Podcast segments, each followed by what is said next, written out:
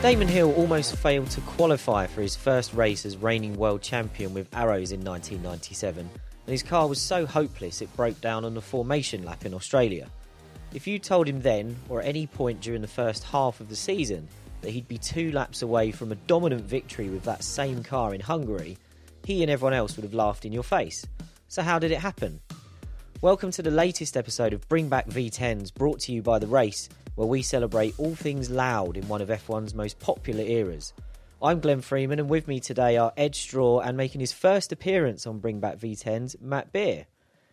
Gents, welcome, and we hope that listeners you're enjoying the series. And if this is your first taste of Bring Back V10s, then make sure you go back and check out our episodes on Alain Prost getting fired by Ferrari and McLaren's disastrous MP418, the car, of course, that never raced. A quick reminder as well that our series finale will be all about questions and topics you want us to discuss. So make sure you find at We Are the Race on social media, use the hashtag BringBackV10s, and get your questions and comments in for us, and we'll discuss them all in a few weeks' time. Now, Matt and Edd, welcome to the show. And Matt, we'll start with you with our traditional opening question. When you think 1997 Hungarian Grand Prix, what's the first thing that pops into your head? For me, it's the end of the race. It's, I was probably the only person in the UK not celebrating a Hill win at that point because it was during my year and a half as a die-hard Jacques Villeneuve fan before I realised that might be slightly misguided. So uh, I was kind of grimacing at the thought of the of the romantic Arrows victory, and so for me, it's uh, Williams bouncing across the grass and taking the lead rather than the thing I think everyone else remembers. Well, that makes two of us at least then, because there was another Jacques Villeneuve fan and one that maybe never saw the light, and that would be me. Uh, Edd, you're probably rolling your eyes at this conversation. What, what's what's your more measured take on on Hungary '97? Well, I don't know whether it was measured, but I was very much a, a Damon Hill fan. I was 17 at the time, so this was before I uh, I started work as a, as a motorsport journalist. So it's two things really. It's that the agony of the kind of slow death of the victory dream over those last few laps. The fact that it wasn't just like the engine went and he stopped; it was just drawn out, and there was this hope against hope that he might be able to hold on to it. And of course, this was at a time when you didn't have live timing on with the race, so you couldn't see how obvious it was that he was going to lose it uh, on the last lap. And, and the other thing, I guess, is actually the perceptions changed over the years because it, it, felt like this was a big dawn for this project. There was lots of rhetoric around that year, big money, Damon Hill coming in, John Barnard, Tom Walkinshaw had great success. And I think this was probably the point where it seemed like, yeah, this is just the start. You know, he hasn't won, but there'll be another chance around the corner. Whereas, of course, it's remembered now because it was such an outlier as a, as a race, a, a day when all these improbable alignments occurred to create this victory shot.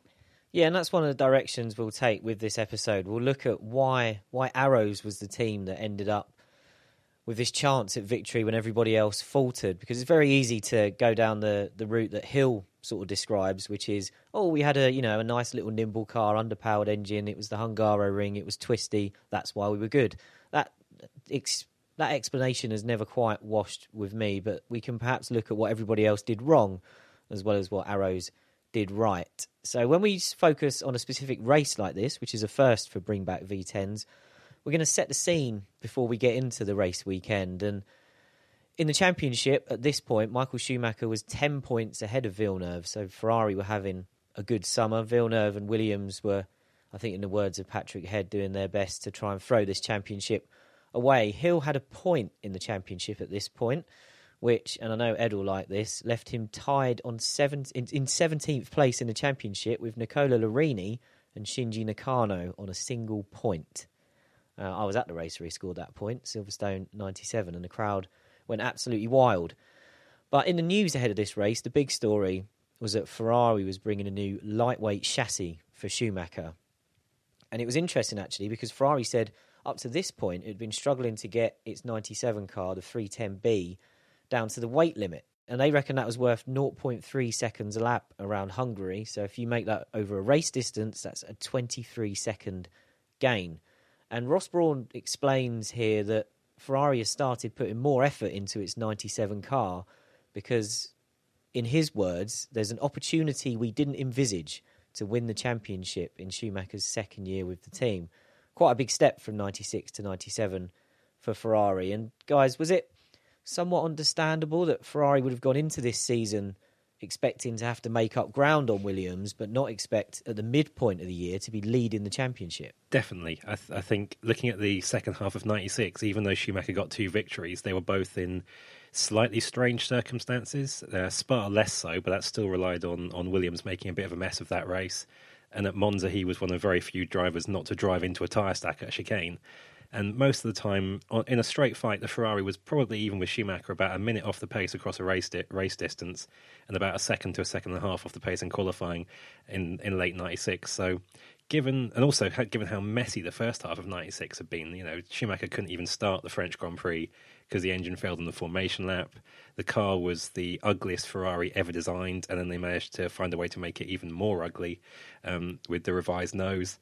So the, you know there were three miracle wins that year, and it was you know still a step forward and a sign that Ferrari was going places. But you, even with Schumacher, even with the kind of the Benetton brains gang coming over, you didn't think that was going to be a title bid that early. Well, I think there was a small element of managing expectations. I think overall, the fact that, as Matt said, Ross Brawn had only come in late in the previous season. Rory Byrne, obviously, who was going to retire actually after the success with Benetton, had come in basically to replace John Barnard. So we are still quite early in this Ferrari project, and it's actually quite easy in retrospect to forget that because we because of how close Schumacher did come to the title. We kind of feel like that was the, the natural level, but I think this was a uh, uh, something that uh, that that still needed time to time to gel. Yeah, easy to forget, of course, that it, while this was an Adrian Newey designed, Williams Newey had left the team before Christmas of '96. So I think Williams perhaps lost their way a little bit in the early part of the season, and Villeneuve has said in the past that the development direction perhaps wasn't great through the year. Schumacher gets pole for the race, and he puts that down to the new chassis. Uh, and then promptly goes off in the morning warm up the next day and damages the car so he can't race it. So who knows how this race might have turned out if that lightweight Ferrari had been able to race on Sunday.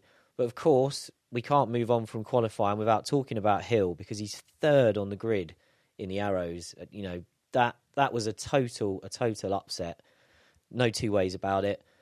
Uh, if you look back at Hill's season up to that point, he'd only qualified in the top 10 once when he was ninth in Brazil. And his average starting position for the season was 14th. So, Edd, what was your reaction when you saw Hill put in that qualifying lap that put himself third on the grid in an Arrows?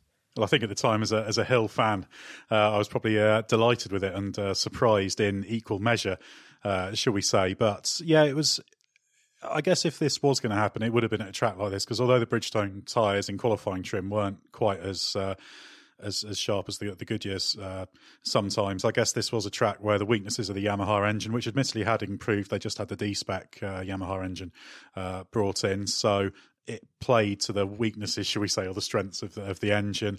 It was quite a nimble and nice to nice to drive car. Hill was really, really good around the Hungaroring as well. And remember, not only had he won a couple of times there in, uh, in his career, but he also qualified the Brabham in '92 at, at Hungaroring. That was only one of two races he managed to qualify for. And it's a really technical, tricky circuit, and Hill really was good there. 95, his victory there isn't often remembered, but it was actually a, a, brilliant one where he was just completely on top of it.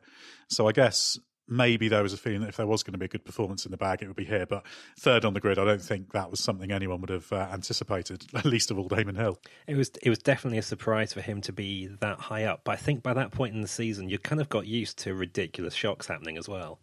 I mean, if you think, like you say, Brazil, he he qualified in the top ten. That was three weeks after, or one race after he barely got onto the onto the grid, and well, didn't even start the race in Melbourne. So already you were having these big swings from very early in the season, which I, I think was a function mainly of the tyre war, and there being so many unknowns around that, and it all being relative minnow teams with effectively the superior tyre a lot of the time with the Bridgestone.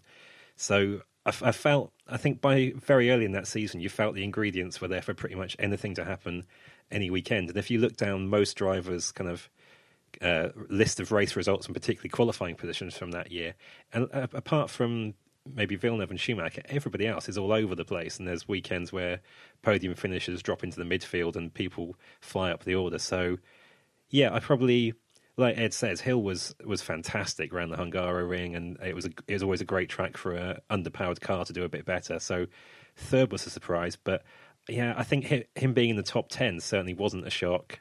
um, given how much form was fluctuating by that time in the season. Yeah, and Hill had expected to be in the top 10 uh, that weekend, and he said maybe even top six if, if they could really get everything together. I feel that we have to go back there and do more justice to just how bad the Arrows was, particularly at the start of the year.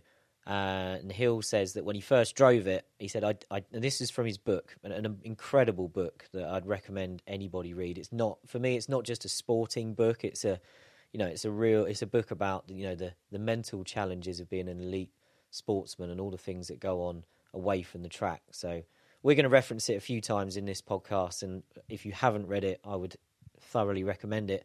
About the Arrows, though, he says, I didn't expect it to be as bad as it was. At the first race, and this is as Matt has mentioned, the car was almost a non runner. And when John Barnard came into the team, he said, The first thing we've got to do is make the car safe, which Hill found disconcerting and reassuring in his own words.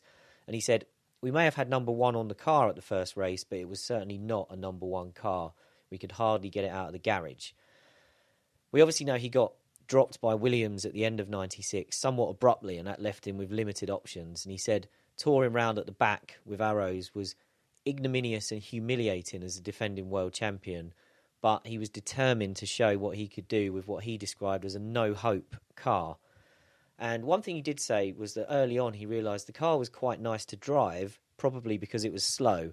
It didn't have any ba- downforce, but it was well balanced. So again, for a driver who's perhaps good around the Hungaroring, you might be able to hustle a, a, nicely balanced car, even though you would perhaps like a bit more downforce. Now, Matt, you mentioned the tyre war and how that mixed things up in '97, and I think it's a really good point that you raised that really the, the, the, the smaller teams having the Bridgestone tyres is what helped close the field up in a way because all the established runners stuck with Goodyear for, for 97. And Hill did wonder if Bridgestone might be Arrows' secret weapon at some point in the year. He'd done some of the testing for Bridgestone at the end of the previous year, which was with an old Ligier. There are pictures out on the internet, I believe, if you search search around for it. So he felt that if he could get the Arrows to within a second of the pace, then there would be a day where the Bridgestone tyres could do the rest. Now, I don't know if you guys have ever gone back and watched qualifying from Australia. Uh, I think Edd, you probably have because you set me onto this clip quite some time ago, showing just how hard Hill had to drive just to get inside 107%. Now Villeneuve didn't do him any favours by being nearly two seconds clear of everybody. Um, I'll get that in, but one day we'll of course go back and look at Hill getting dumped by Williams and how that all unravelled as he was trying to win the championship. But quite often in Bring Back V10s, we look at a situation and we go, how could we can't imagine that possibly happening today. And with the, a, a, man on his way to winning a world championship, getting dropped and ending up in what Hill calls a no hope car, it seems unbelievable today, doesn't it? Yeah, very much so. A world champion doesn't go into a to a no hope car, but it was an odd situation for Hill in that Williams brought Frentzen in, and that seemed to be off the back of Hill's underperformance in 1995, and that deal seemed to be done relatively early, should we say, and Hill seemed to be one of the last people to uh, to know about it. So it left Hill with very few options. It's logical that he went for a one year deal because a lot of the sometimes you do get these years where the contracts kind of line up. Actually, we've we've kind of had one in the real world in uh, in 2020 in Formula One before people like Verstappen started doing new deals uh, when there's lots of options open, should we say. So Hill was right to go for a, a one year deal. And given the options on the table, I guess this was kind of a, a lucrative Hail Mary for him, wasn't it? It was unlikely to work, but there were some reasons to expect if any of those teams that, that were interested in him were going to pull something out of the bag, Arrows was the best place to to, to have a miracle, and the, the Bridgestone side was uh, was worth a, a, go on. And it sh- should be noted actually that Bridgestone, when they left Formula One at the end of 2010, I did a feature looking back at the project, and I was amazed to kind of discover they were testing Formula One cars in the mid 80s okay, it wasn't like it was a 10, 12 year preparation full on, but they had kind of a little F1 development program they were building on. So it's perhaps no surprise that they came in and and had a tyre that was uh, that, that was so strong. So I guess, given the situation Hill was in of no good opportunities, you might as well have a flyer that's going to make you a lot of money that you never know might just come off because you know probably you're going to be stuck in the midfield at best anyway. I think the Tom Walkinshaw element was a massive part of that as well. I think, like you say, Edd, if you look at all the teams Hill could have gone to at the end of '95, you couldn't see any of the rest really changing their situations. But with Tom Walkinshaw taking over at Arrows during uh, during the '96 season and um, having such big ambitions for it, I think I remember when the deal was announced. I thought, you know, Walkinshaw must have found a way to get Works Honda engines next year, and they just haven't announced it yet. You just you you thought there was a rabbit about to appear out of a bag, and I guess Bridgestone was as close as it got. Um, also, the Arrows wasn't completely hopeless in, in 96. Jos Verstappen made it look pretty good in some of the early races. I think Argentina in particular. Um, it looked like quite a handy car if it had some money behind it and a bit of a, a bit of a concerted effort. So you could see why if you if you were feeling bold and fancy taking a wild punt, you'd take that punt rather than going for the safe-ish option of say something like Jordan. But um, the fact that the car was so bad come Melbourne qualifying, you know, Arrows was you know what, the second worst car on the grid in, in 96 and it felt like all this investment and this high profile project had taken over the team and made that car worse um, going to start the new season.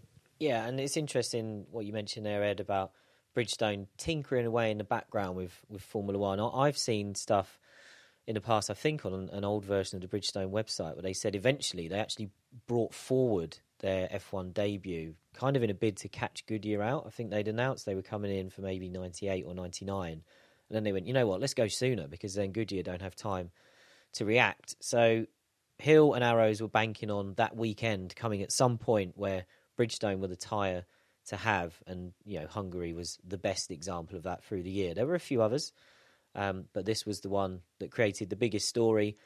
Now, anyone who's played the game F1 97 will have heard Murray Walker explaining that for 1997 there was a new rule where the tyre companies brought a hard and a soft compound, and after practice, the drivers had to choose which they were going to use for the rest of the weekend. And one of the reasons everyone had so much trouble in Hungary was that most people chose the soft tyre. Jordan were the only team of the Goodyear runners to take the hard tyre, and that was because they sh- they were the only ones to struggle with blistering in, in practice. So Ed, perhaps you and Gary Anderson can discuss that in the future on Gary's podcast. Um, but the hard tyre meant you didn't qualify very well, and the Jordans were down on the seventh row. So even though they had the right tyre for the race, they couldn't necessarily do anything about it. Heinz Harald Frentzen chose the hard tyre as well, though, and he was sixth on the grid, uh, which he felt was put down to temperatures dropping a bit for qualifying. But from sixth position, he was going to be a factor, as we will revisit in a while. All the Bridgestone runners took softs except Jan Magnussen, uh, but he could only qualify 17th on the hard Bridgestones. But with the greatest of respect to Kevin's dad, he might never get his own episode of Bring Back V10. So let's have a quick chat about him now.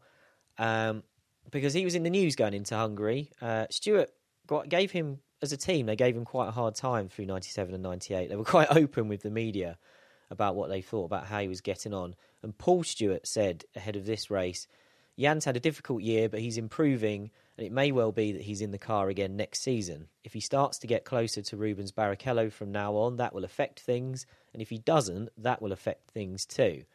Magnussen said he would like to stay with Stewart, and he said, I hope key members of the team realise the problems I've had. It's getting better, better all the time but there have been times where I've not been fast enough, and I put that down to my inexperience. He does go on to say that it's not always been his fault and that he feels there hasn't been too much pressure from inside the team. They understand that he's new to this and that Barrichello's got a lot more experience. And Magnussen would only last into the middle of 98 when Stewart got rid of him, really citing his qualifying deficit to Barrichello that he could never get on top of. And Magnussen didn't take that very well and never would race again in F1.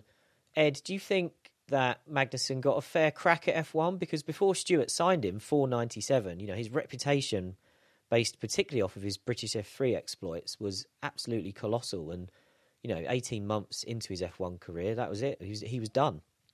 Yeah, well, he was a driver who the Stewarts knew how good he was. He'd won 14 races, which was a which is a record in British F3 in '94 driving for them. So he had a lot of ability. He'd done a decent job with McLaren, who incidentally wants to keep him as test driver, but uh, Jan was very keen to get a race seat, so he took what I think was a four-year deal with with Stewart. So it was a pretty good uh, deal. I think Jan now will admit he wasn't really ready for it. He didn't have the the all-round package. You have to remember, drivers at this time they didn't have the sort of young driver schemes where they're prepared and trained and educated, and it's a little bit of a kind of in at the deep end where you had to learn how to conduct yourself. And uh, and I think Jan, by his own admission, didn't have the the maturity and the organisation and the the kind of all round game to bring that talent uh, to bear, should we say. And then there were a few times where the communication between him and the team didn't seem to quite work. I think the team probably felt they needed to put some pressure on him to get him to sort of think, right, come on, you need to get serious here and understand you need to really apply yourself. And that probably uh, backfired, shall we say. And there's all these famous stories about Jackie Stewart taking Jan Magnussen to Oulton Park to teach him dri- to drive in a hire car, basically, for want of a for want of a better word. And uh, and certainly Jan didn't like that. And in fact, to this day, he'll he'll sort of say that when Kevin was uh, was uh, driving. He's never sort of tried to be a driver coach to him. He's been a kind of racing coach and how to be a motorsport professional coach, which we should add. Jan has gone on to do with massive success in uh, in sports car racing. Obviously, for a long time, a Chevy factory driver, but you know, he had his chance, Jan. He had a long term deal with a, a, team that was pretty handy. And ultimately, his application and his professionalism wasn't there. In retrospect, I'm sure he'd say, I wish I could have gone back with what I know now and applied it, and then maybe that talent would have been brought to bear. It, it was such a weird um, decline of a career before it even started because, I, yeah, like you say, his, rela- his reputation was so enormous after that F3 season, but even before he got to F1, there were signs that it wasn't going to quite pay off in, in the way that his junior career had suggested. He went into the Mercedes fold for Class 1 touring cars, and he didn't crack on in the same way that Dario Franchitti did in that situation. He'd, he'd blown Dario away in, in junior single seaters, but it was it was Franchitti who made the most of that Mercedes chance. Uh, Magnussen's one off race with McLaren at Aida in 95 was very impressive. He was right on teammate Mark Blundell's tail all the way. Um, but that really seems like an aberration now. But I think as well, actually, you have to remember that he w- he was up against quite a tough benchmark in Rubens Barrichello, who was who was revitalised at Stewart, having got a little bit jaded towards the end of his Jordan career as well. So you kind of had the perfect storm of a driver who's not really got their head in the right place, not really applying themselves properly, possibly a bit overrated at that point.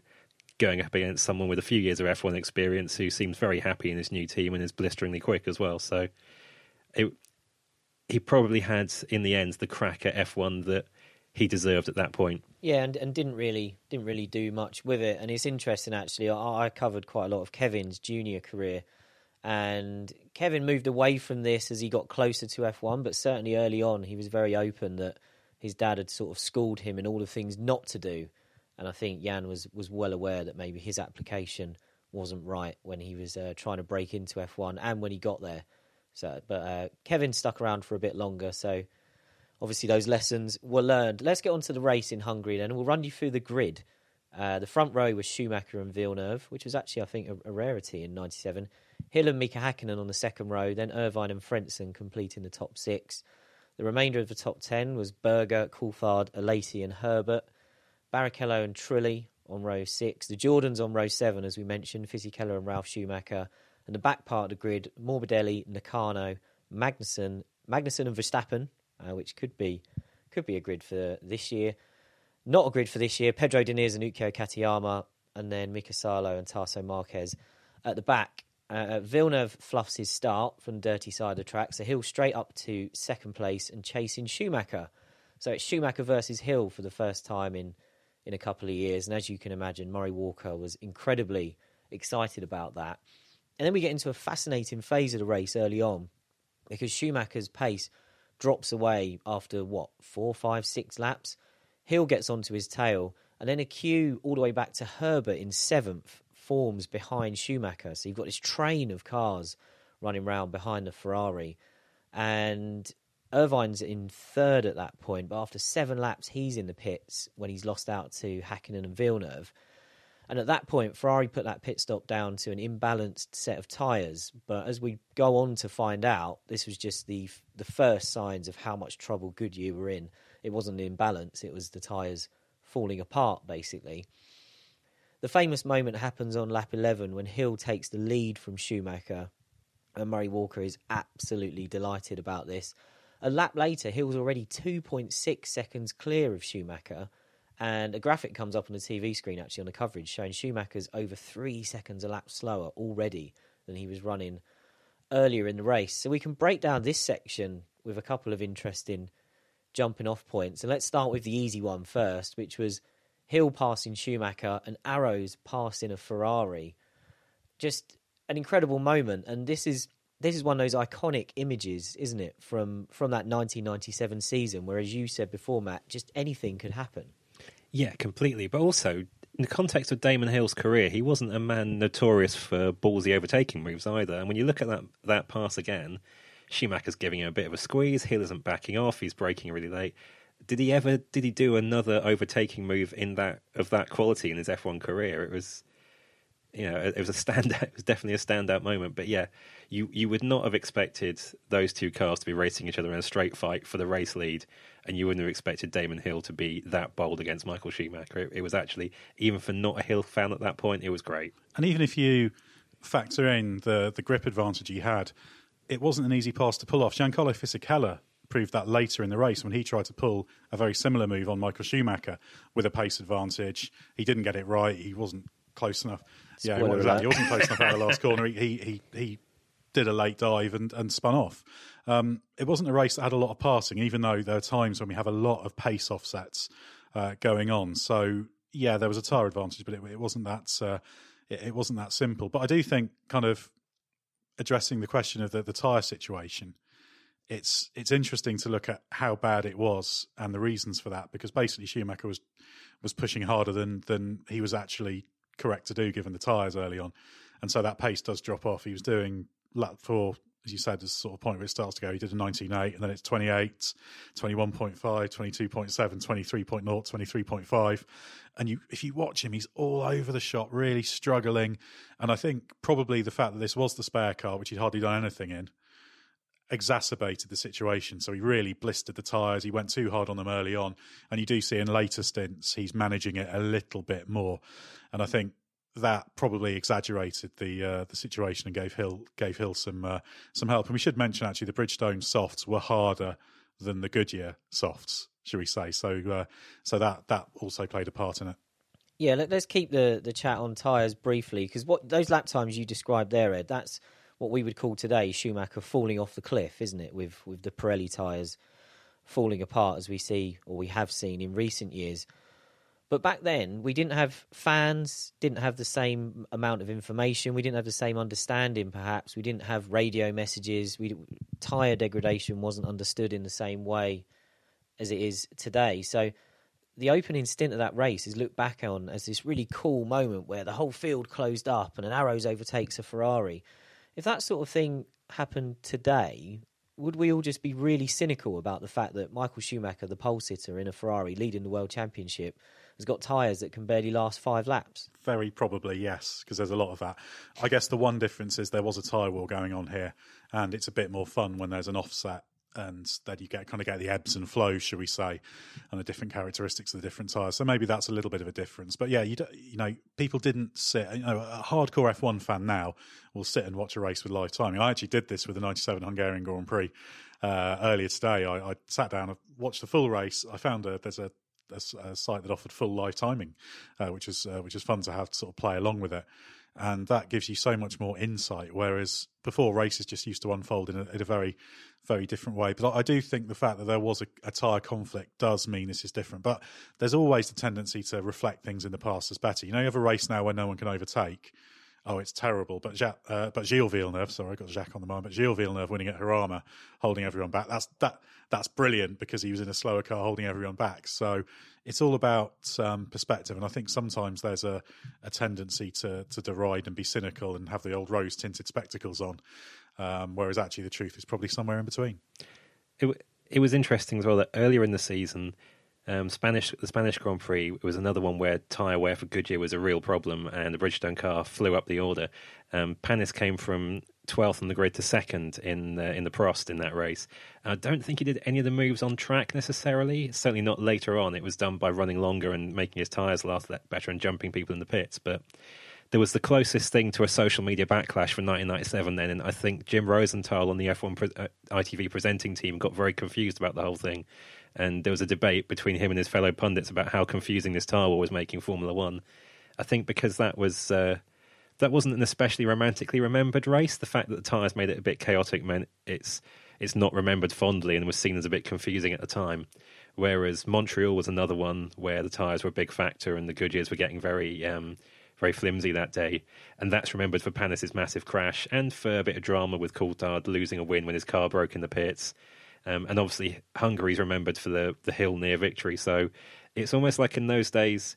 I think Edd's absolutely right. The fact you couldn't predict what was going to happen with the the wild tyre wear helped as well. It, it wasn't the same storyline every race, but also races where tyre wear and pit stop strategies did kind of decide the outcome. They were still seen as negative back then, unless something exciting and romantic happened along the way, um, like an Arrows leading. So, yeah, I think the identity of the hero of this race makes makes quite a big difference to how it's remembered. I think that the whole argument about confusion, just in general, not on that specific race, winds me up because good racing and unpredictable racing whatever form that racing takes is the basis of variables, and sometimes variables can be overpowering, and people can kind of disproportionately come forward. A Grand Prix length race is not just about driving around fast, is it? The fastest car. It's far more complicated than that. And I do find the the claims that things are confusing and unpredictable a bit. I found them a bit annoying because that's what we want, isn't it? because if it's not confusing, then the fastest car is always the fastest car and always wins. Yeah, and the teams know a lot more now, perhaps, than they did then. So you mentioned there, Ed, that Schumacher did try to manage it a bit more later on, and I think one of the things, as we'll come to when we go through some of the other teams, is that Friday practice didn't really throw up this this tyre wear problem, so everyone was having to think on the fly. And actually, what we saw was that most of the teams weren't equipped at all to react to that, but Schumacher does eventually dive into the pits, and that's it for him and Irvine. Ferrari's challenge is over. It's about Schumacher trying to pace himself to the end and get some points. We've already explained why Jordan weren't in the reckoning. Um, you know, they had a very quick car in '97 and, and, contested or fought for a few victories. Um, but let's get rid of another team that was quite good in '97, and that's McLaren. Uh, we mentioned there that Hakkinen was right up the sharp end, but he retires after 12 laps, something that was quite common, I think, for McLaren in 97. Lots of lost points and probably victories to unreliability. Uh, Coulthard goes a lot deeper into the race, but 12 laps from the end, when he's right behind Villeneuve, uh, he gets put out by an electrical problem. So McLaren's reliability, we never quite got to see how they would have how the end of this race would have played out if Villeneuve had been catching Hill with Coulthard right on his tail. But McLaren really defeated themselves, so that's another team out of Arrows' way. Villeneuve gets past Schumacher before he pits, and Villeneuve does catch Hill over the rest of that stint. But then he has a slow first stop and he blisters his tyres in the second stint, and Hill absolutely disappears at this point. But what about the other Williams? We've mentioned Frentzen a few times, and Matt, when we were discussing this episode initially, you said, "Oh, we've got to talk about the fact that French Frentzen should have won the race." Uh, he won stops on those hard tyres that we talked about, so he does end up out front, and he is 19 seconds ahead of Hill once all the two stoppers have stopped. So everyone else has got everyone's got one pit stop left to make, including Frentzen. He's a long way ahead of Hill he set the fastest lap by seven tenths of a second. You know, his 18.372 was seven tenths quicker than Villeneuve's 19.0, and Hill was back in fifth on that list with a 19.6. Frentzen ends up retiring before that first stop. If you remember the TV footage, you see something bounce off the car down the start finish line, and then there's a there's a lick of flame out the back of the car as well. And it turns out that was the fuel tank connector. So when he comes into the pits, he can't refuel. So, Matt, you can have your moment now to discuss your theory. Would Frentzen have won this race hands down if that hadn't happened? Yes. Yeah, absolutely. I, I had to revisit the stats from this year quite a lot before this podcast because I had massive rose tinted glasses about Frentzen that season. Um, like I said at the start, I wasn't much of a Hill fan um, by 96. I think I was 16, I was being deliberately contrary and deciding to hate the driver that everyone else loved at school. So I was like, yeah, Frentzen taking his place will be brilliant. And at the time, I, I made up a lot of spurious arguments about how if Frentzen's strategies had worked out differently, he could have got great results in '97. I've revisited most of those using some lap time data in the last day and realised most of them were just nonsense and, and optimism. But Hungary is the exception, and he absolutely had this race in the bag. Defending Frentzen slightly, you know, he got he got seven podium finishes that year, which doesn't sound a lot in a 17 race season in a Williams back then, but Villeneuve and Schumacher only got eight. You know, it was his first year in a top team in the pressure of a title fight. Okay, he's another example, not as extreme as Magnussen, but he's another example of a driver highly rated in the mid 90s who didn't turn out to be that good. But I think he was judged very harshly by the media here that year for the crime of replacing Hill more than much that he did on track necessarily. But yeah, he, he made the right tire choice on this day. His his race pace was phenomenal, and he was very unlucky a lot of that season. And for a team like Williams in its title winning heyday, for the fuel connector to fall off the car going around the corner is just a, a, a ludicrous problem for that team at that time to have. And typically, it should happen to Frentzen. So yes, it would have been a tragic romantic story of Hill losing second place had Frentzen been luckier. Yeah, I think the only the only question about Frentzen is whether he might have had a problem on the second set of tyres after his stop. There's absolutely no reason to suggest he would have done because he'd chosen the hards. He was he was going well, and if you look at Hill's pace uh, after Frentzen's out, you know, okay, he's controlling the race, but there's nothing in Hill's pace that says he could have made up for that uh, that kind of extra pit stop, uh, should we say? So probably would have been friends. I just wanted to briefly mention though Coulthard because he did pass momentarily Villeneuve after his pit stop. Coulthard stopped, uh, made a second stop one lap earlier, came out just ahead, but got a bit too hot into turn one while trying to kind of complete the move and uh, and went wide. So uh, I imagine this this is a race. DC will be will be probably still today kicking himself for uh, for not winning because he really really could have done and Hakkinen had he survived, the, the race would have been uh, would have been ahead of all of them probably. Yeah, there's so many people whose race this this could have been. Now we mentioned already that Fisichella spins out trying to overtake Schumacher, but while we wrote Jordan off because they were qualified on the seventh row, uh, Fisichella was trying to pass Schumacher for fourth, I believe. When, frankly, uh, we have to blame Fisichella for this. You know, Schumacher's hard to overtake, but it, it was rubbish from Fisichella. He spins off. And at that point, um, the Schumacher Fisichella battle was nine seconds behind Johnny Herbert, who we know ends up finishing third. So, with the way Fissy was going, there's every chance he could have been on the podium as well had he not made that blunder. Um, so, even though Jordan had really blown the race on Saturday, they, they still had a chance at a good result. And all of this going on, the McLaren, you know, Hakkinen's dropped out, Irvine's in trouble, Fisichella's thrown it off the road. So, Schumacher's still chugging round in the points somehow.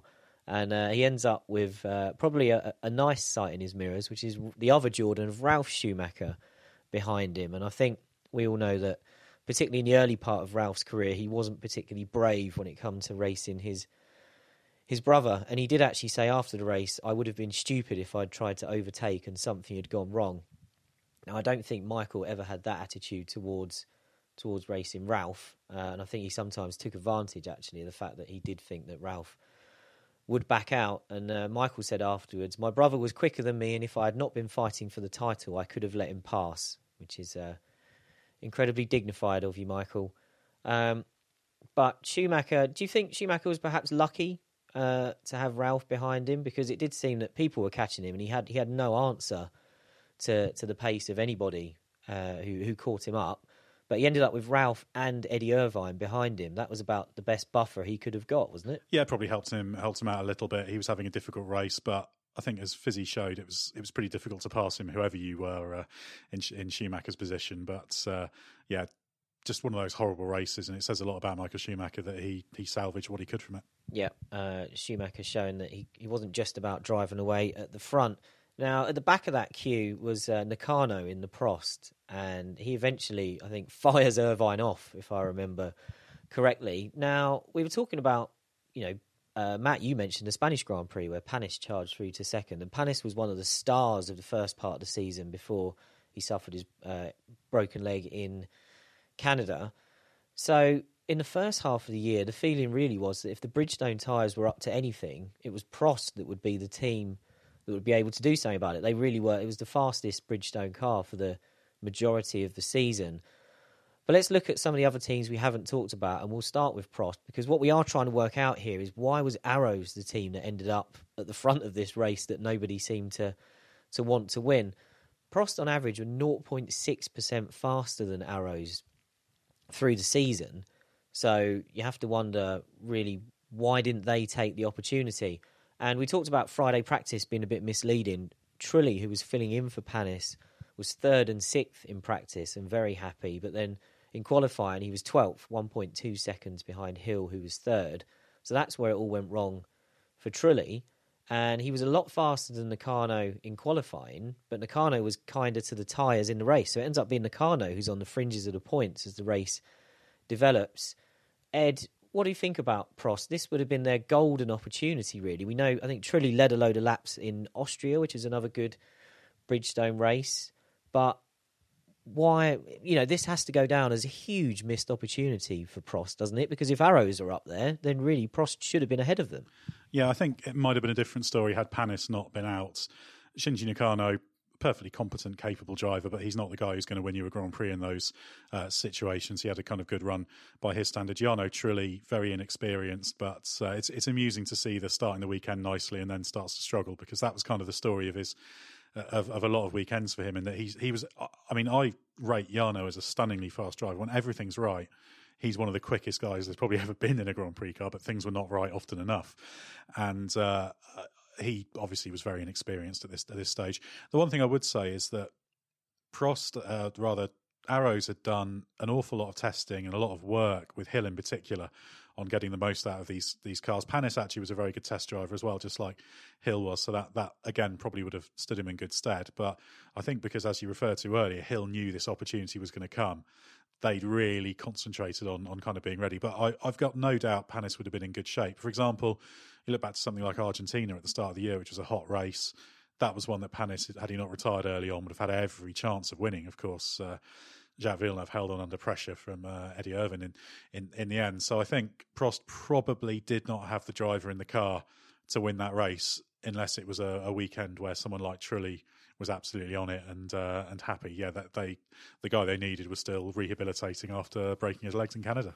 I think because Trulli was so highly rated at that point, it, I think expectations were too high for what he was going to do at Prost as well. Because he wasn't, it wasn't just that he was inexperienced in F1 terms. He'd had about a year and a half of Formula Three after karting, and then straight into F1. He he was what four races into his time at Prost when when Hungary happened. Nakano hadn't raced in Europe, I think, before he got that drive. So, you, comparing the uh, on, on, on a weekend that needs a bit of nous and a bit of setup sensitivity to get something right, comparing the experience level that Prost had up against Hill and Arrows was, yeah, that it, Prost was massively hamstrung once it once it lost the sort of safe pair of hands that Panis represented. So a missed opportunity for Prost. Let's move on to the team that won the race before Hungary, which was Benetton, who won in Germany with Gerhard Berger. Benetton were nowhere this weekend. Of, of all the Goodyear teams, they were one of the, the worst affected uh, Berger finished eighth, uh, more than a minute off the lead, and would have been lapped if Hill hadn't had his problems at the end. But what tells you more about this race, I think, was Jean Alesi finishing behind a Minardi. Um, so the fact that Benetton went from winning one race to being miles away in the next one, was this perhaps a sign that with, with the Schumacher empire had been picked apart now, and lots of people had followed him to Ferrari. The key, some of the key people behind Benetton's success was the fact that they could be so hot and cold from one race to the next. Was it were these the first signs that Benetton were really losing their way after the the Schumacher glory years? Yeah, it was a bit all over the place. I think their their driver lineup probably wasn't the ideal one. Maybe you could have one or the other, but you needed them perhaps paired with uh, with someone else. But yeah, they had lost key people. Uh, Pat Symonds that was still there. You know, he'd moved up to uh, a technical leadership position, having been uh, Schumacher's race engineer previously. So we know how good Pat Symonds is, but still early days for him. And yeah, I think they were just a bit all over the place. The car had been developed around, and obviously the 97 car was still the same lineage as the B195 Schumacher had driven. So it was still kind of down a road that was built to his esoteric driving style, even though both drivers preferred it that year. And yeah, they were just all over the place. They were clearly routing the tyres. They were, you know, Alesi at one point was lapping incredibly slowly, um, as demonstrated by the fact Katayama beat him. So, uh, yeah, I, I, just think it's a team. It, it, didn't have perhaps the the correct drivers and the team itself was in a period of retrenchment. And Michael Schumacher himself, when we were doing an interview with him a while ago, he knew that he probably could have won the championship in 96 with Benetton, maybe even in 97, but he knew it wasn't a team that was going to stay at the top of Formula One for five, six, seven, eight years or whatever, whereas he knew Ferrari had that potential. Yeah, we'll keep moving through the grid. Sauber obviously had a car on the podium with, with Johnny Herbert here, uh, so we won't necessarily pick apart their weekend. But the interesting thing about Sauber in the news at the time was that rumours were coming out that they were trying to get, or that Michael Schumacher might test the car for them. That did happen, and if you Google it, there are some great pictures of, uh, I think, a sponsorless Sauber with Schumacher's iconic crash helmet in the cockpit. And it was basically Sauber wanting to find out a bit more about their car because they weren't that happy. Herbert had done okay, but we'd had uh, Larini, Morbidelli, and even Norberto Fontana in the second car, and the team really weren't that sure where they were going. But this again, this is a great story, and the comparison for me is I consider this to be a bit like Lewis Hamilton going and doing a test for Racing Point, you know, a midfield team that's got a, an engine supply connection. Michael Schumacher going and testing a Sauber. What what what a bizarre thing. Now it was very interesting beforehand because there was talk that Herbert didn't want Schumacher to test the car because they hadn't got on that well at Benetton. But in the end, Herbert agreed with the feedback. I think Schumacher said a lot of similar things to what Herbert had been telling the team, so that was that was handy. But an iconic driver testing another team's car during the season, do you think we need to bring that back? It, it does show that these things just aren't possible with testing restrictions now. You wouldn't you wouldn't throw away a day to. Uh, well, actually, you might if you get if you get hold of Lewis Hamilton to jump in your car. If you're um, if you're a back of the grid team, you probably would. To be fair, um, if you're Williams or something like that. But it, it, was a kind of throwback to a to an to a very different era when teams could do what they want. Start of kind of political alliances as well. You know how close Sauber became to Ferrari became uh, a big point around that time as well. The closest I can think of recently was Pedro de la Rosa, the McLaren test driver in November 2008, did a couple of days in the Force India, who'd just done their technical partnership with uh, with McLaren. Not quite a legendary driver, but a, a, top team driver. Yeah, you're not having that. That's not the same. Uh, sorry, Pedro, but you're not Michael Schumacher. Let's get back to the race. Uh, there's five laps to go. Hill is 35 seconds clear of Villeneuve, and even Hill says that that point, that was when he started to think, "Yep, I can, I can win this," and then to use Hill's words, when you start thinking like that, of course something goes wrong. Three laps from the end, he slows dramatically with hydraulic problems. Uh, so that affected his throttle and gear change. Um, and Damon says that in the end he had no throttle. The car was stuck in fifth gear, so he was just trying to roll round on sort of tick over revs that would just about keep it going. Villeneuve takes nine seconds out of him on lap 75, which brings the gap down to 24 seconds. Hill loses 19 seconds on the penultimate lap, and Villeneuve passes him early in the final lap. And Hill, if you remember, does a, a little wiggle towards the Williams as they rocket out of turn three up to turn four. Uh, that prompted theories that maybe Hill was running out of fuel because it looked like he was shaking the car to try and get some fuel pickup. But Hill has since admitted in his book that uh, he was trying to make myself a bit wider uh, now, guys, we both we've mentioned the heartbreak, so we won't dwell on it for too long. But uh, Matt, you said that you perhaps wanted Villeneuve to win this. I, I was a Villeneuve fan well and truly by this point, and I'd been a Hill fan up to '95, but then you know he lost me in '95, much like he lost Frank Williams. Um, but there was even a part of me who was going, "This is such a cool upset." Uh, and Ed, was this the biggest heartbreak since one of your favourite races of all time, which was Ivan Capelli failing to win the 1990 French Grand Prix? Yeah, nothing can quite replace the 1990 French Grand Prix in, in my heart because that was such a great story. That was uh, uh, obviously the yeah one I can remember watching. But yeah, I mean it, it was su- it was such a wonderful story, and I think although it's still remembered as this great near miss, it would have stood as a as just this amazing feat. And remember, of course, Arrows have been around for a very long time uh, without winning. They, they're still the team that had existed for the longest time without without winning a Grand Prix. Um, so yeah, they they deserve to deserve to do it, and I can't necessarily blame uh, blame Damon for having his little wiggle to try and uh, try and half-heartedly keep Villeneuve behind, but it wasn't very committed, was it? It was so half-hearted. It it was another thing that when I rewatched the race, I was like, oh, I remembered that as being a lot more dramatic, but between them, Villeneuve doesn't need to be driving down the gravel at that point. Hill's already pulled to the middle of the road. He doesn't need to be like jiggling his car very slightly. It it was massively melodramatic on both parts, but it did kind of make a slightly iconic bit of uh, bit of TV footage, so they're forgiven. I don't think that swerving came naturally to someone like Damon Hill. Let's put it that way. No, bless him. Yeah, it's a very un Damon Hill move. After the race, Damon Damon's philosophical, says he's got mixed feelings, bitter to come so close, but also says that Arrows should celebrate a second place. Tom Walkinshaw, uh, you won't be surprised to hear, was not quite so measured, saying, uh, I'm bitterly disappointed. We should have won and we lost, and I don't see why we should be happy with that. Uh, you can both answer this one. Uh, Matt, you go first.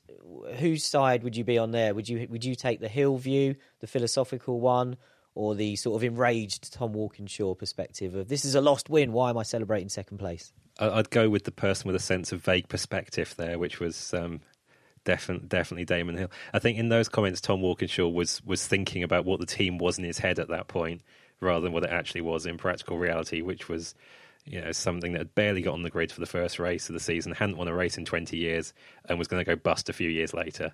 Um, this was this was a second place to celebrate. I think you can enjoy it at the time, but I'm still largely with Tom Walkinshaw. If you want to, if you want to get to the top in in motorsport, you've got, uh, you know, you look at the few percent that didn't go right rather than the 99 percent that did go right. Should we, uh, should we say? So I, I can't blame him for for that outlook, particularly as they it wasn't marginal. The race was won.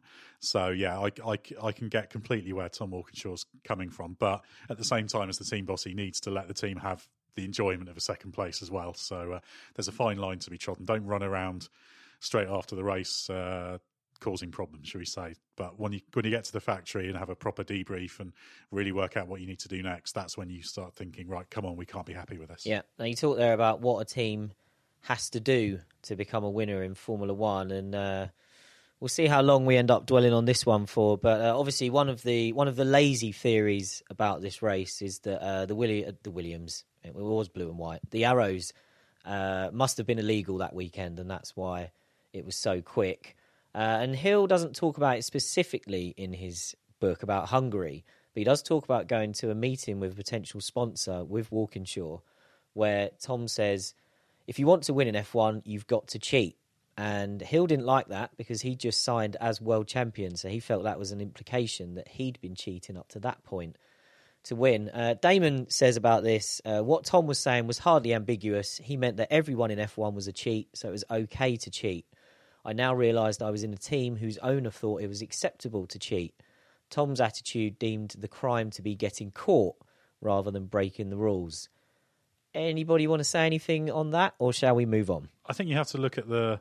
It's a question of plausibility. Yeah. it? I don't know for sure um, either way ultimately, but you can look at the the set of circumstances that all came together, which we talked about extensively in this podcast, and it is kind of a perfect storm. It's the kind of thing that wouldn't happen today with the data and the knowledge the teams have got. So it, it's not an implausible turn of events. Certainly, quite often in this theory, you hear the idea that oh, it was illegal, but they weren't allowed to win, and so that's why they did what they did at the end. But that's not really how you do things. If if it was one of one of these things where they just felt they couldn't win and they had to bank the second, then you wouldn't do it in that way. And I'm I'm I'm pretty sure.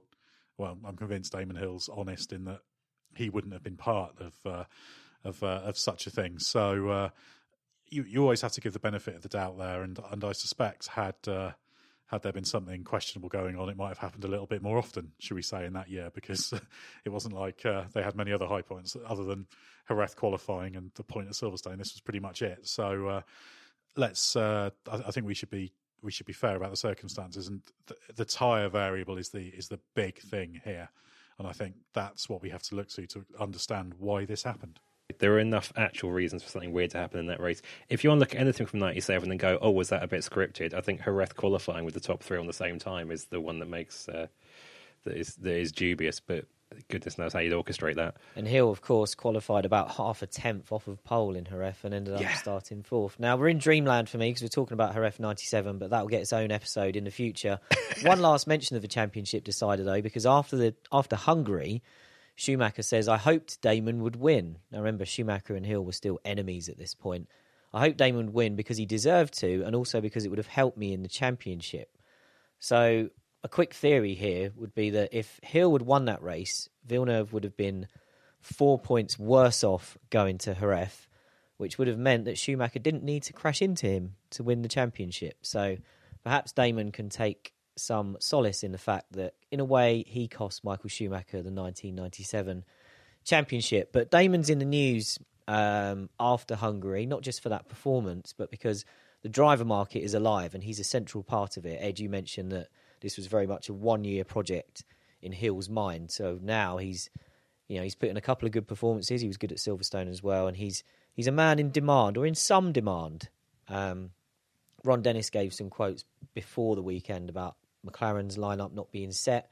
So after uh, the weekend, there's some talk about Adrian Newey trying to get Hill into McLaren.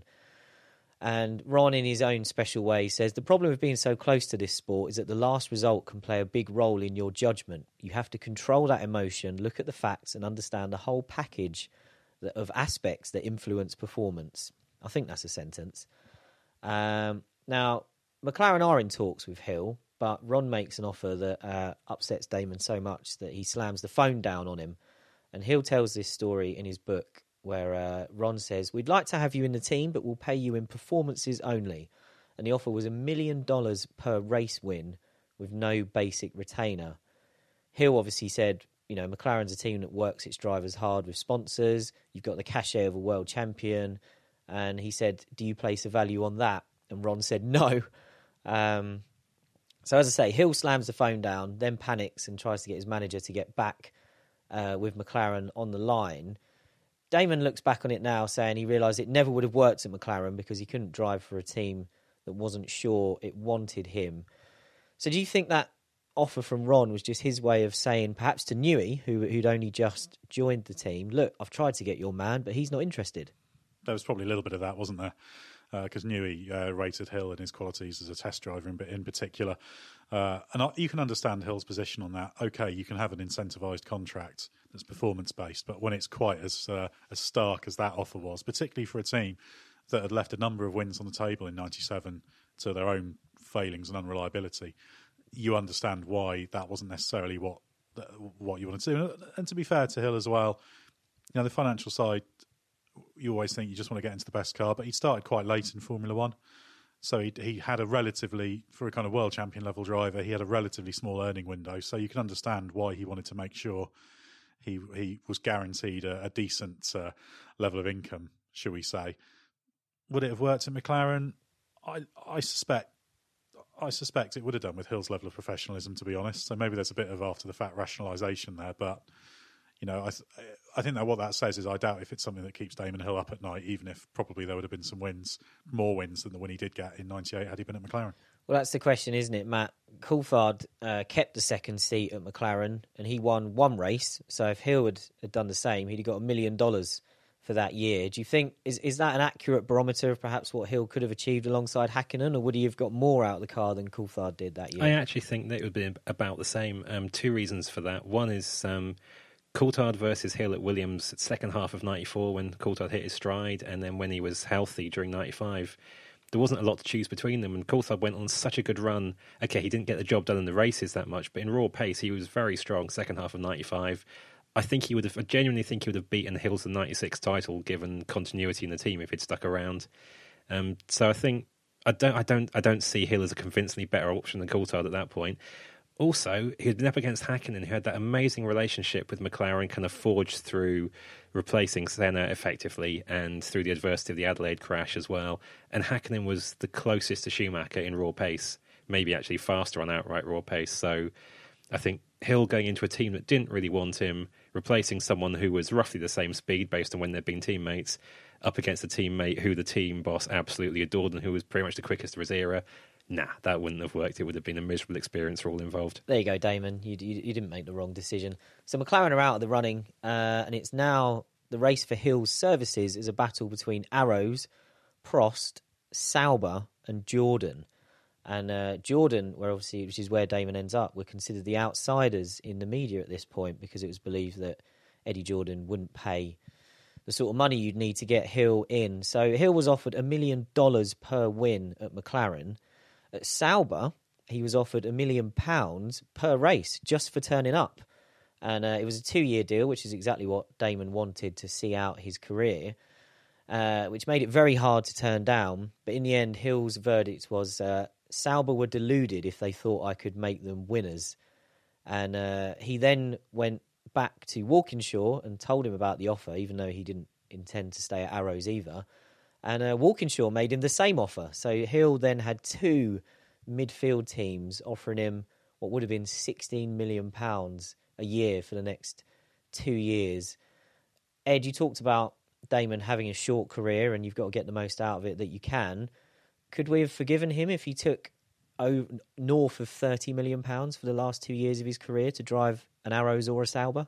Yeah, I don't think those would have been very uh, acceptable choices. Should we, should we say Sauber was what it was? The C16 in '97 was a tidy little car, and they had some good weekends as well as some difficult ones. But that was kind of their limit ultimately. And remember, they did have an old spec Ferrari engine. That was the first year of the Petronas engine deal in uh, the Petronas badge Ferrari engine deal in '97. So there was a ceiling on what that team could achieve. It's, it's midfield fodder. Uh, likewise, I think it would be a, a, similar thing. If you go to any of those uh, teams, stay at Arrows, unless you're convinced that the that the project is going somewhere, which obviously he knew it wasn't at that stage. Then, yeah, you are just taking the money for for the money's sake. And yeah, the movie did make made a lot more sense, shall we say, and it was lucrative in its own right as well. So yeah, he deserves a payday, but if you're going to do it, do it. Yeah. Now the other team in the mix was Prost, and uh, it was a slightly strange situation for Alain Prost to have to go and approach his last teammate in Formula One, Damon Hill, about potentially driving for him. And uh, Prost, I think, was already feeling the strain of being a team boss when he went to visit Hill at his villa and saw his family sunning themselves by the pool, and thought, hmm, yeah, it was a lot better being a driver than it is a team boss. Uh, Prost and Hill's talks don't go anywhere, and um, Hill accepts to now that he perhaps, well, in his words, he uh, clumsily said he wouldn't drive there because the team was too French. Um, not a great choice of words. And uh, his justification was it was a French team with French engines and a French teammate, but I can see why it went down so badly.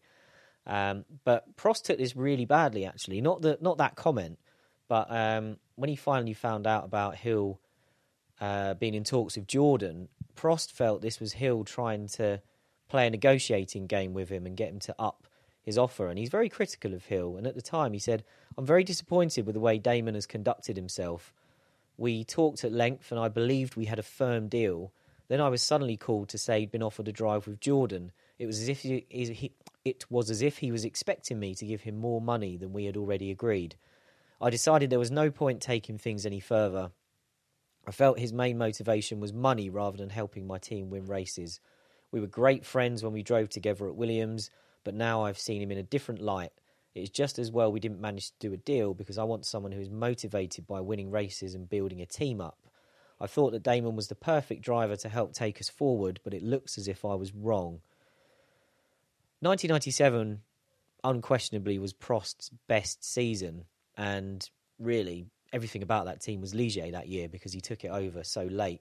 And when he got the French engines, the Peugeot engines for the next year, that was really the start of of that team becoming a bit of a disaster. So I've got two questions really here, Matt. Was Hill right to steer clear of going to drive for his old teammate? And was Prost in overreacting in the way he did, perhaps a little bit naive to not really understand how the driver market works when you're on that side of the fence. I think the fact that Prost looked like he aged about 20 years in four years of team management shows that he did take a very emotional approach to this. And, you know, he was the most cerebral of racing drivers, but he, I think it's fair to say he did prove out of his depth as a, as a team boss in that, let's use Damon's terminology, in that extremely French situation with all of the French expectation of their world champion, their team as, as Ligier as well for so long, and Peugeot engines. There was a lot of romance around it, and it very quickly unravelled. It took a big toll on, on Alain Prost. And I think in Hill's head by that time, he's got that far into his season with Arrows, seen things unravel the way they have. He's looking for the safest bet by that time, and he could potentially see the trajectory that uh, that, Pro- that Prost was heading down already. And you know, like like we said earlier, Prost should have been the team that that had the chance to win in Hungary and most of the good Bridgestone races. I think if you're Hill looking at that situation, having beaten Prost that many times, you're thinking that might actually be a step backwards. At that stage, Prost is 90% just a French arrows, isn't it? It's great expectations, French super team, all, it's got all the names, the Prost, the Peugeot engine deal. It was very political how that got engineered out of Jordan and into and into that team. So yeah, you can see on paper why it could work well. Great team boss name. It's so similar to the Arrows thing, possibly coming from a fractionally higher level given 97. But I imagine Hill was listening to the pitch from Alain Prost thinking, yeah, I've heard, I've heard this before. So, yeah, I mean, how many points did Prost score in, in 1998? One. So, yeah, Damon Hill might have got them three points or something, but I don't think they're going to do much better. I've never heard Prost called the French Arrows before, but I'll let, I, I think I think you're absolutely right, Edd. So Hill's having all these talks basically at the same time, but he said that as, as he eliminated each of the other teams from his head, uh, he he knew that Jordan was the one he really wanted, and he knew that he wanted the most competitive car there and then, not a project, because he said that the whole McLaren thing had left him a bit disillusioned, and uh, after being dumped at the back of the grid after losing the Williams drive, he needed to be in a competitive car. And as we've talked about, and Edd, as I'm sure you and Gary Anderson will talk about in the future. Jordan, very good in 97, so a good platform if you were going to try and sign for them in 98. Uh, the negotiation was fun, though, uh, because Hill basically got uh, Benson and Hedges, the main sponsor, to go to bat for him with Eddie Jordan. So EJ basically ends up negotiating against a driver and his own sponsor, uh, which didn't go down very well. But Damon gets the two year contract that he wanted all along. And when it's announced, Hill says that he could have gone there in '97, um, and he turned them down. But he's changed his mind because the team have established themselves as a competitive force, and he says that he expects them to win races in '98. While EJ says it'll be a bitter blow if they can't win with Hill. Ed, we've looked at those other teams. We've dismissed the likes of French Arrows and uh, and Sauber and, and, and anyone else who was who was in the mix. Was Jordan the obvious choice for Hill?